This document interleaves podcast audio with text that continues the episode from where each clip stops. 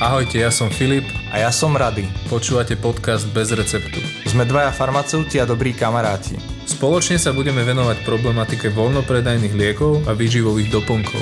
Poradíme, ako sa orientovať v lekárni, Vyhneme sa zavádzajúcim informáciám a spolu so zaujímavými hostiami nazrieme do najnovších poznatkov modernej medicíny a farmácie. Ahojte, vítam vás pri pozeraní počúvaní relácie bez receptu. V dnešnej epizóde sa dozvieme niečo viac o vitamíne D. Konkrétne budeme sa zaoberať, prečo vitamín D aj napriek tomu, že v názve hovoríme o vitamíne, nie je tak celkom vitamín. Medzi 4 vitamíny, ktoré sa rozpúšťajú v tukoch, patrí aj vitamín D. Veľmi ľahko sa to dá zapamätať, je to DK, čiže vitamíny D, E, K. A sú 4. Avšak vitamín D je špecifický tým, že svojou štruktúrou, tým ako vyzerá, pripomína cholesterol, má steroidnú štruktúru. Prečo je to dôležité, Filip? V prvom rade ja vás pozdravím, ahojte, vítajte. Dôležité je to práve preto, pretože vitamín D je steroidný hormón. Hej, preto sa podobá na ten cholesterol, pretože aj to je v podstate veľmi podobná štruktúra. Takže je to steroidný hormón a pokiaľ sa naň pozeráme ako na steroidný hormón, mení to situáciu. Z tých všetkých 14 vitamínov, ktoré my poznáme, sa iba dva tvoria v ľudskom organizme, alebo teda telo si ich vie syntetizovať. Jedným z nich je vitamín e, B3, alebo teda niacín, alebo kyselina nikotinová. Niacín sa niekedy nazýval vitamín PP. Dobre, no, môže byť tak. Ja som mladší, toto som vôbec nezachytil nikdy. No a tým druhým spomínaným je D. A pokiaľ sa na to všetko pozeráme, alebo teda na to D ako na vitamín, tak potom je tam opodstatnený ten strach z predávkovania. Ale ten moderný pohľad je pohľadom ala hormón, no a práve vtedy sa predpokladá, že organizmus má, čo reálne aj má, regulačné mechanizmy na to, aby sa nepredávkoval a preto práve napríklad povedzme lešenár na Havaji sa nepredávkuje. Aj keď je na slnku 12 hodín. No počkaj, ale Havaj ja si predstavujem ako podnebie, kde teda slnko by malo byť drvivú väčšinu času, preto sa tam chodí na dovolenku, lebo tam svieti slnko. Ano. Ako je možné, že keď na mňa praží slnko a vitamín D sa tvorí na základe opaľovania, alebo keď na nás dopadá slnečné žiarenie. Ako je možné, že ten lešenár sa ne, nepredávkuje? E, vieš, aký je kontinent, kde majú ľudia najmenej vitamínu D podľa poslednej metaanalýzy z 2020. Ktorý kontinent je to? Tak typnem teraz, že Severná Amerika, keď sme pri Havaji, alebo? No, skoro. Je to Afrika napríklad. Afrika? Veď, Paradoxne tam je, Afrika. Tam je slnka predsa najviac asi. Je to tak, je to správny predpoklad, ale práve na základe toho, že tí ľudia žijúci v týchto rovníkových oblastiach sú tmavšej pleti, čo je zjavné. Aha. Asi ti to niečo už napovedalo? Ich tmavšia pleť znamená, že ako keby mali na svojej koži natretý ochranný faktor? To je ich prirodzená ochranná bariéra pred tými silnými UV žiareniami, to je ten kožný pigment melanín. No a práve na základe toho sa oni nepredávkujú, pretože ten melanín im to stopne tú tvorbu vitamínu D v koži. Keď sa teda natriem krémom s ochranným faktorom UVA a UVB, mm-hmm. znamená to, že sa mi tvorí menej D? Áno, určite jednoznačne. Preto sa ti tvorí menej D, pretože vitamín D vzniká hlavne na základe toho, že to UVB žiarenie dopadá na pokožku, tam sa vitamín D tvorí, jej v skratke prechádza cez určité orgány, o tom si povieme neskôr, až potom z neho vyjde vlastne finálny, keď to tak nazvem, produkt, alebo ten hormonovo aktívny vitamín D, ktorý sa nazýva kalcitriol, ale to si budeme hovoriť na budúce. No a keď sa ty natrieš faktorom, myslím, že ten SPF faktor 8 a viac už zabraňuje až 90% tvorbe vitamínu D. Čiže mm-hmm. to si myslím, že je dosť. Je to štandard hlavne. Ja viem, že my ako minimum používame 15 keď niekam no, ideme. Jasne. Pre deti sú štandardom 30 50 akože už si to presne nepamätám z lekárne, ale toto boli tie hodnoty, ku ktorým sa my vlastne na Slovensku blížime. Čo teda lešenár na Slovensku, lebo si hovoril o lešenárovi na Havaji, že ten má pigment, mm-hmm. lešenár na Slovensku môže sa predávkovať tým vitamínom D, alebo ako sa to u ňoho správa? No, musíme si zobrať do úvahy fakt, že Slovensko je geo- geograficky niekde úplne inde a u nás sa tvorí vitamín D iba od mája do septembra. Čiže Mhm. od oktobra do apríla nič. Absolútne nič. U nás sa netvorí. To znamená, že vtedy my musíme suplementovať. Takže je veľmi, veľmi malá pravdepodobnosť, že my reálne ako Slováci si dokážeme tú celoročnú zásobu vitamínu D nazbierať zo slnka. Vitamín D je hormón, tým pádom je nepravdepodobné, že sa predávkujeme. Áno. Najnižšie vitamín D hladiny majú ľudia v Afrike, pretože majú Globálne ako kontinent. globálne, áno. pretože majú pigment a zabraňuje tvorbe, aj keď majú najviac slnka, z ktorého sa to vlastne tvorí, tak ten pigment im za- zabraňuje. Áno. My máme takisto zrejme zlú hladinu, Áno. pretože sa mažeme krémami, ale hlavne asi nežijeme tak, ako ten lešenár, že celý deň je vlastne niekde na slnku.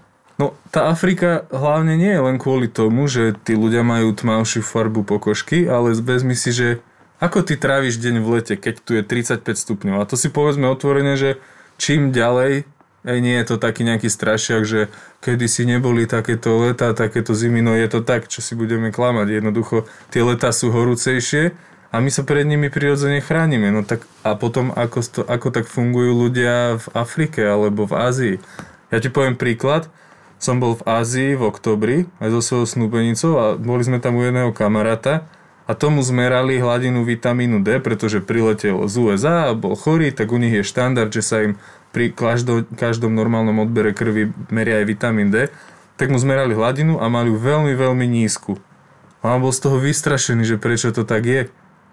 A ja mu hovorím, Harry, ako popravde ja neviem. A fakt som ani nevedel, no až potom po tých pár dňoch, ako sme tam fungovali, tak som to pochopil, pretože tí ľudia sú non-stop zavretí v interiéroch. Sa prirodzene pred tým slnkom chránia. No zväzmi si taký tvoj deň. Ako ty tráviš deň, keď je tu poriadny hic 35 a viac stupňov? Tak je pravda, že ja som zavretý skôr doma v štúdiu a niečo si tam na tých gitarách nahrávam, Áno. niečo tam mixujem a tak ďalej. No dobre, čiže cez deň si v práci, potom sa pohráš trošku s deťmi, alebo idete na prechádzku. Áno, možno. potom máš nejaký ten svoj koníček, večer opäť máš svoj koníček a slnko nie je v podstate v tvojom bežnom dni tak úplne k dispozícii. No úplne na slnku nenahrávam, priznám sa, nemixujem na slnku, hej, to je pravda. Máme mi nejaké ale aj naozaj také validné dáta, také, o ktoré sa vieme oprieť, že toto všetko, čo hovoríme, že aj prakticky na Slovensku funguje, že všetci sú niekde zavretí? Máme, máme, naozaj máme, akože je ich viac, ale ja by som spomenul takú jednu veľkú štúdiu, ktorú robil doktor Košturiak z Nitry, je to imunálogolog a on v podstate počas svojej dizertačnej práce alebo práci na dizertačnej práce merial hladiny svojim pacientom. Tí pacienti sú v podstate z okolia Nitry, čiže aj vidiek, aj mesto, od vek, vek je od, e, ja neviem, 0 do 100. Vymyslím si, že naozaj tam bol veľmi širokospektrálny záber. A ku koncu, keď už to vyhodnocoval, tak tých pacientov bolo viac ako 6 tisíc, čo je vynikajúca vzorka. No a výsledkom bolo, že zhruba 75% ľudí bolo poddimenzovaných, čiže malo nízku hladinu, malo hladinu nižšiu, ako je stanovené. A z roka na rok to bolo horšie a horšie. Obrovské percento z nich malo veľmi, veľmi nízke hladiny. Čiže nielen, že tých že tri štvrtina má zlú, ale z tej tri štvrtiny malo veľké percento, že veľmi, veľmi zlú. A to je alarmujúce. No a ja si tak spomínam, že najhoršie sa tvorí vitamín D seniorom, alebo menej sa tvorí vitamín D seniorom. Správne, áno. Nemal on náhodou majoritu z tej vzorky seniorov? Nemeral hlavne teda tým starším ľuďom to Nie, vitamín D? nie, nie, nie. Máš pravdu, inak je to také číslo, že 60-60, ja som si to tak zapamätal, že s vekom nad 60 sklesá tvorba vitamínu D o 60% a potom ekvivalentne nejak vyššie. Ale nie, nemal. On mal naozaj od detí po, no, jednoducho všetky vekové kategórie. Nie, toto nebolo tak. A hlavne to demonstruje aj fakt, že vieš, ktorá bola druhá najhoršia skupina? Samozrejme po senioroch. Po tých senioroch? Áno. Tak typnem si tak asi tí ľudia, ktorí boli hneď 55 až 60 alebo tak, okolo 50 No do 50 rokov, keď si zoberieme populáciu, ktorú tam mal, tak najhoršie na tom boli tínedžery. Čiže 11 až 15 ročné deti. Neuveriteľné. Alebo uveriteľné, pretože si vezmi ten ich životný štýl, hej.